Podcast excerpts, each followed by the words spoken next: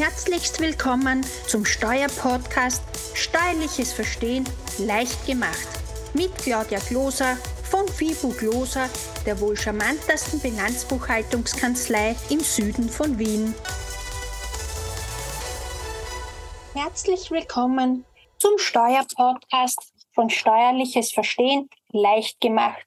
Diesmal sehen wir uns die Energiekostenpauschale für Kleinunternehmer an. Ein bisschen Urlaub musste mal sein, um die Batterien wieder frisch aufzuladen.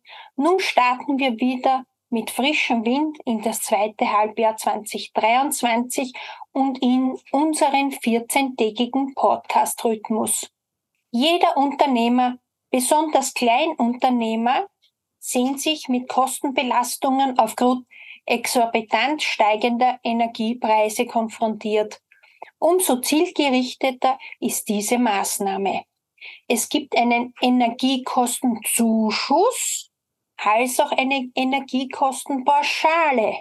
Der Energiekostenzuschuss richtet sich an energieintensive Betriebe mit einer Förderungsgrenze von 2750 Euro als Förderungsuntergrenze pro Unternehmen. Aber die Energiekostenpauschale kommt den Kleinst- und Kleinunternehmen bei einem Jahresumsatz zwischen 10.000 und 400.000 Euro zugute. Diese Pauschalförderung beträgt zwischen 110 und 2.475 Euro und wird branchenabhängig und zusätzlich vom Jahresumsatz berechnet. Wie kann man diese Energiekostenpauschale beantragen? Mittels einer gültigen Handysignatur oder dem Nachfolger der Handysignatur, dem ID Austria.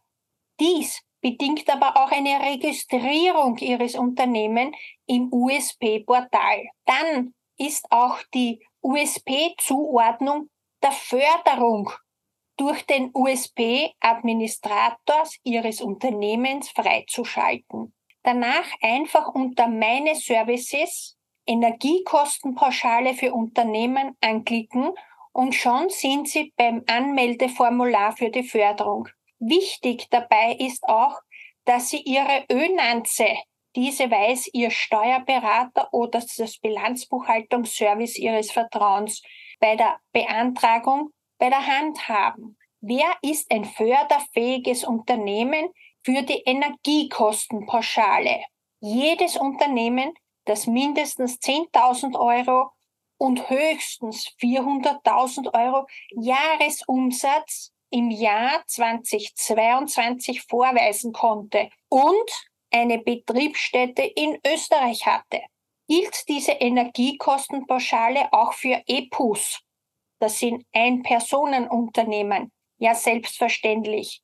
Dies ist auch hier eine vorgesehene Unterstützungsmaßnahme. Wer wäre zum Beispiel kein förderfähiges Unternehmen? Öffentliche Unternehmen, Gebietskörperschaften, Unternehmen aus den Sektoren Energie, Finanz und Versicherungswesen, Landwirtschaft, freie Berufe und politische Parteien und GESPRs sind ebenfalls nicht antragsberechtigt. GESPRs sind Gesellschaften nach bürgerlichem Recht. Haben Sie auch gehört, dass es drei mögliche Förderzeiträume gibt, nämlich vom 1.2. bis 31.12.2022, dann vom 1.2. bis 30.09.2022 als auch vom 1.10. bis 31.12.2022. Je länger der von Ihnen gewählte Zeitraum ist, desto höher sind natürlich auch die Förderbeiträge. Recht hohe Förderbeiträge sind dies zwar nicht, aber besser als gar nichts. Bis wann kann man diese Energiekostenpauschale für 2022 beantragen? Diese Energiekostenpauschale können Sie ab sofort bis 30.11.2023 rückwirkend für 2022 über das USP-Portal beantragen. usp.gv.at Wo kann ich diese Ölnanze selber in Erfahrung bringen? Möglich wäre dies auch über die Homepage der Statistik Austria, wenn Sie dort auf Klassifizierungsmitteilung klicken. Die Telefonnummer von dort ist 01 für Wien 711 28 86 86. Unser Tipp dazu. Schauen Sie bitte unbedingt, dass Sie vorher die Steuererklärungen von 2022 beim Finanzamt eingereicht haben, da dies die Basis dafür sind.